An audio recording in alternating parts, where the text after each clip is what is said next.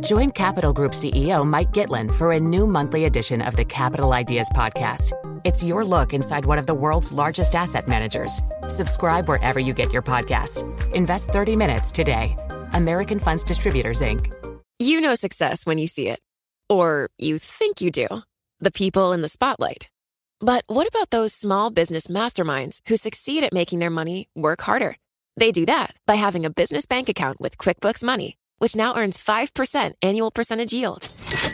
Making your money work as hard as you do? That's how you business differently. Learn more about QuickBooks Money at quickbooks.com slash 5APY. Banking services provided by Green Dot Bank, member FDIC. Only funds and envelopes earn APY. APY can change at any time.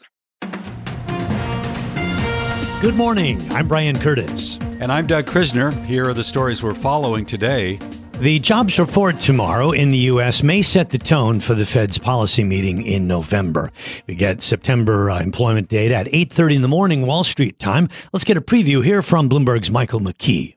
It's not what the Fed does, or to a lesser extent, what it says. It's how the market reacts to the September payrolls report that will matter. Bond yields have leaped upwards in the past few weeks, tightening financial conditions and raising recession worries.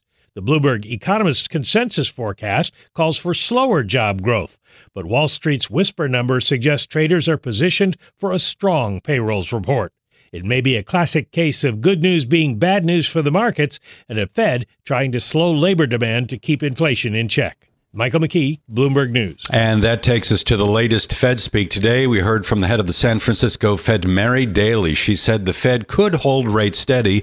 Here's the caveat if the labor market and inflation both cool, or if financial conditions remain tight. Here is Daly speaking earlier with Bloomberg. The bond market has tightened quite considerably, over about 36 basis points since we met in September. Well, that is equivalent to about a rate hike, right? And so then the need to do tightening additionally is not there. Mary Daly there, she is the head of the San Francisco Fed. We also heard today from the head of the Richmond Fed, Tom Barkin. He was saying surging treasury yields reflect strong economic data as well as heavy supply from the U.S. Treasury. Barkin went on to say he sees a narrow path to a soft landing, one that will avoid a recession. Brian? Well, U.S. banks have raised their economic growth forecasts for China. Let's get the story from Bloomberg's Ann Cates. JP Morgan Chase strategists say recent data suggests the economic slowdown in China since April has likely bottomed and a turnaround is underway. And that trend, coupled with additional policy support, means China is on track to meet the upgraded 5% target for its gross domestic product. Citigroup is also boosting its GDP projection for China to 5%. Still, economists have pointed to concerns about consumer confidence because of a weak job market and the financial troubles of property developers. In Washington, Ann Cates, Bloomberg Radio. Elon Musk is being pressed to testify before the Securities and Exchange Commission about his stock sales ahead of Mr. Musk's purchase of Twitter. Here's Bloomberg's Tom Giles. The things that they're looking into, in particular, um, he tweeted back in May of that year about how the deal cannot move forward. Um, this all came out in the middle of last year. Um, it was basically the things that he said publicly about the deal. The SEC is wondering whether those things were on the up and up. Bloomberg's Tom Giles there. Now, attorneys for Mr. Musk are saying their client has testified numerous times, and they added, quote, enough is enough. Brian? Well, we move next to the fraud trial of FTX founder Sam Bankman Fried. Co founder Gary Wang took the stand today and provided some damning testimony to the court. We get more here from Bloomberg's Ava Benny-Morrison. He walked into the court, he didn't make eye contact with Sam, he sat um, in the witness box and uh, was speaking very quickly. You could tell he was a little bit nervous, um, sort of you know, reciting everything that happened at FTX in front of a courtroom full of people. Uh, he said that yes, he committed a financial crime with Bankman Fried. He altered the code that allowed Alameda to borrow um, billions of dollars from FTX that's Bloomberg's Ava Benny-Morrison. We also heard from another of Bankman Fried's MIT classmates, Adam Yedidia. He testified that Bankman Fried privately expressed concern about a potential $8 billion shortfall at FTX. Bankman Fried's lawyers, who are arguing that he made some mistakes but had no ill intent, will continue to try and undermine some of those weaknesses put forward in court. Well, let's take a closer look at the uh, backdrop here to markets because we're heading into uh, the weekend, last final or the final day of the trading week here in Asia. I would say, Doug, that um, we've got more Fed speak out there, which you mentioned, uh, talking about market rates doing some of the Fed's job. We have seen uh, rates down, and now we have oil down quite significantly. XLE down ten percent in a week. Uh, that's sort of like giving the the peace sign markets. yeah, so far this week, WTI, and I'm talking four trading days here. WTI is down more than 9% to your point, Brian. And we were talking a short while ago about the fact that uh, WTI today in New York trading broke below that 50 day moving average for the first time since July. So the big question is whether or not this downward path for oil will be sustained. But you're right, too, to point out the fact that the Fed was kind of alluding to the fact that the market has done some heavy lifting for the Fed. Mary Daly today, the head of the San Francisco Fed, we talked about this story short while ago. She was saying that the recent push higher in bond yields has been equivalent to about um, one rate hike from the Fed. So I'm going to assume that's about 25 basis points. And we got some fresh data today from the Investment Company Institute. Money market funds now at a fresh record high. We're seeing a lot of money move in, about 64.1 billion into U.S. money market funds in the week ended yesterday, given this spike in market rates. Yeah, and we mentioned that the jobs report will set the tone. Uh, I think also the CPI ne- uh, next week will be very important. So it'll be a little bit of a of a one-two punch. A couple of other stories we'll get to: China's aggression pushing other countries closer to the United States. Uh, that's from the Pentagon's number two, Kathleen Hicks, a story that Ed will be taking a look at.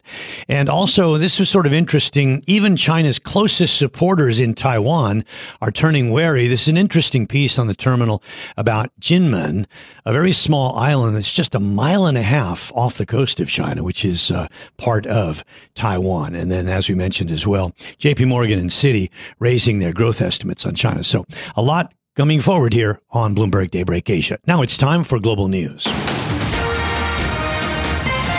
U.S. President Joe Biden saying that the southern border wall will be built. Ed Baxter with that story and the news in San Francisco. Ed? Yeah, that's right, Brian. Not all of it, but uh, more of it anyway. President Homeland National Security meeting today saying he is cornered. Border wall, the money was appropriated for the border wall. I tried to get them to reappropriate, to redirect that money.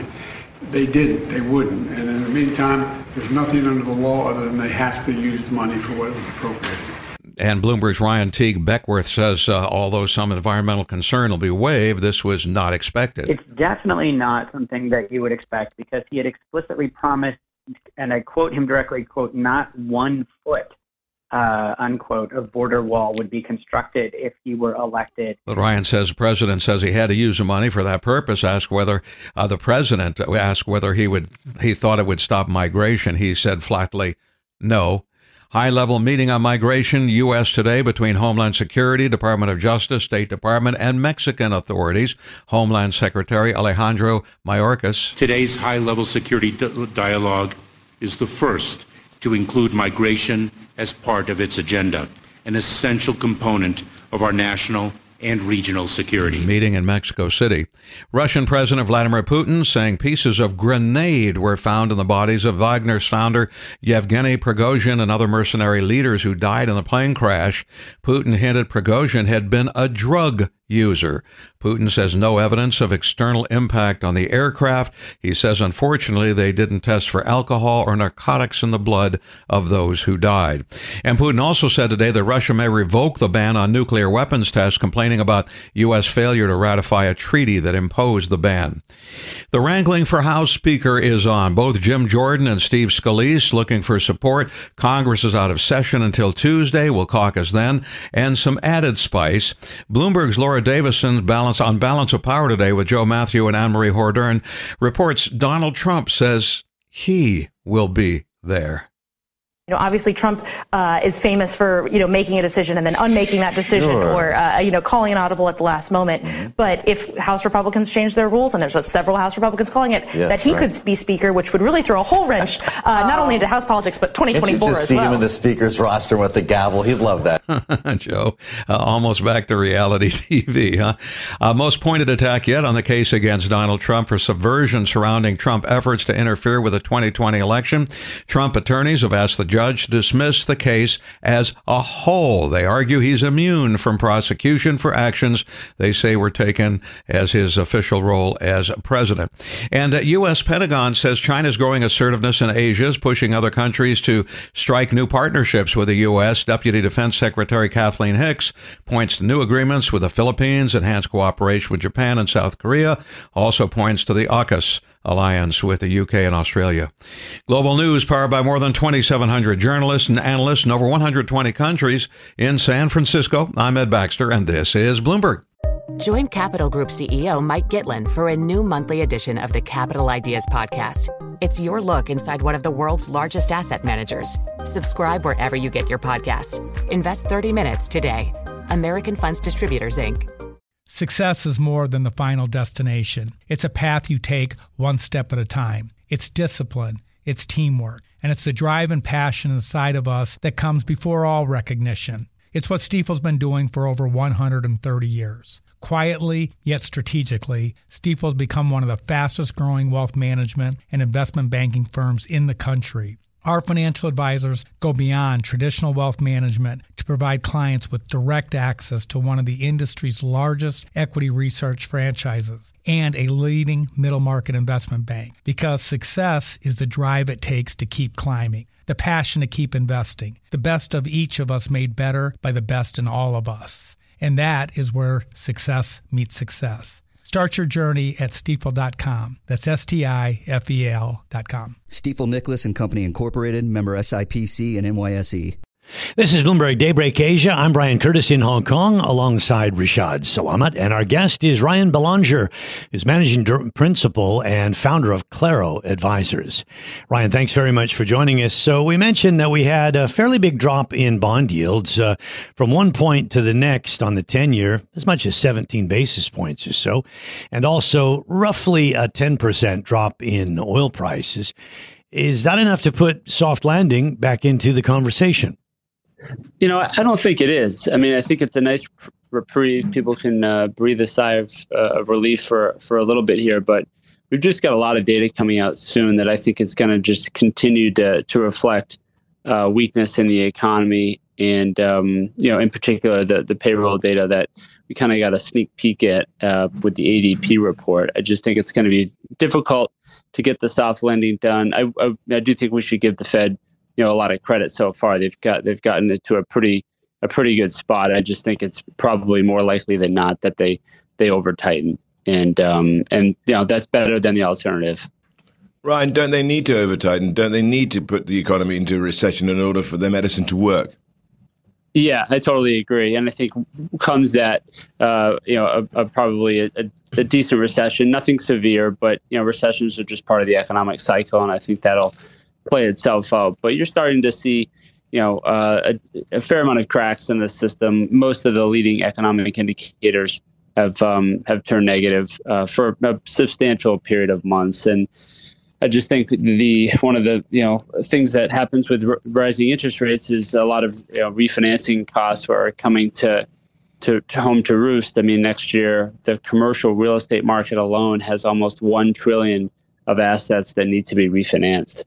Yeah, uh, and, right. Um, I think.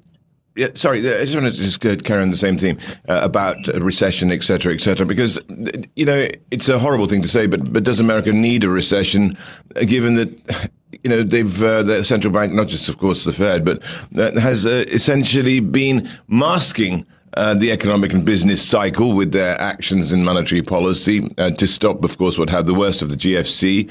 And also, ever since then, with the free money aspect, that uh, maybe the economy needs some kind of a cleansing effect.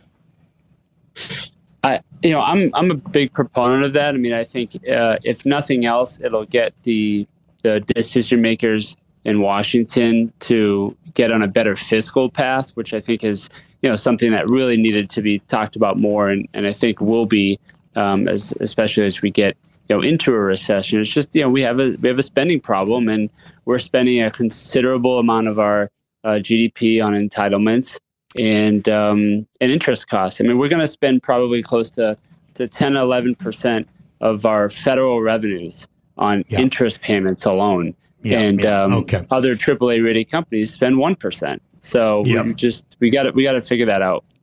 Let me raise an interesting scenario, though. You you get a recession. In other words, you get two quarters of negative growth, but you don't really lose that many jobs. You know, usually you do, but if we don't this time, and that might be the case because we see that companies are reluctant to lay people off. Does that make it okay? Does that sort of re- bring back the soft scenario thinking? It could. I mean, anything's possible. I, I just think. Um, uh, you know, typically re- recessions are a little bit more uh, severe than just that. I mean, I think we've only had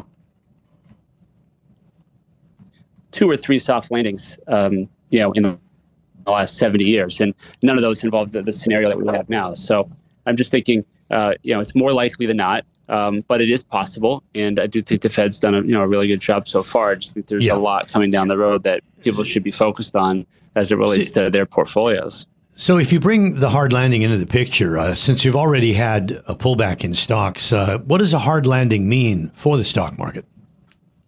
Well, you know, I think we've had a, you know, the last six weeks or so have been a pullback. But if you zoom out a little bit more than that, you've got equities still trading uh, at above historical market PE. So they're still kind of expensive historically. I mean, if you look, go back to look at the 2008 recession, we traded at the uh, 10, 12 multiple on, on earnings. Uh, we're still at you know 18, 17, 18 on the S&P. So I think there's a meaningful pullback that could happen in certain sectors. I mean, if you look at the the median stock in the S&P this year, it's flat.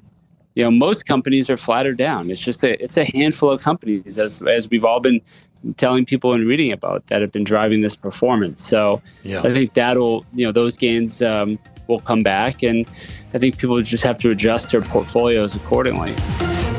This is Bloomberg Daybreak Asia, your morning brief on the stories making news from Hong Kong to Singapore and Wall Street. Look for us on your podcast feed every day on Apple, Spotify, and anywhere else you get your podcast. You can also listen live each day on Bloomberg 1130 in New York, Bloomberg 991 in Washington, Bloomberg 1061 in Boston, and Bloomberg 960 in San Francisco. Our flagship New York station is also available on your Amazon Alexa devices. Just say, Alexa, play Bloomberg 1130. Plus, listen coast to coast on the Bloomberg Business app, SiriusXM Channel 119, the iHeartRadio app, and on Bloomberg.com. I'm Brian Curtis. And I'm Doug Krisner. Join us again tomorrow for all the news you need to start your day right here on Bloomberg Daybreak Asia.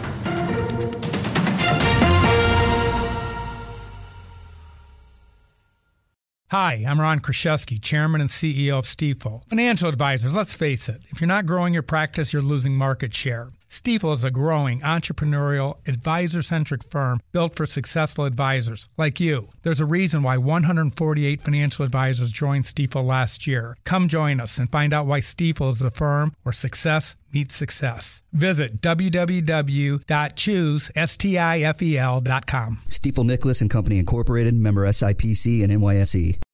Collaborate for a greener future at the Bloomberg Green Festival, a groundbreaking celebration of the thinkers, doers, and innovators leading the way. From design and culture to technology, science, and entertainment. Hear from inspirational speakers and immerse yourself in climate solutions. July 10th through 13th in Seattle. Title sponsor Amazon. Official airline Alaska Airlines. Get 20% off using promo code Radio20 at BloombergLive.com slash Green Festival.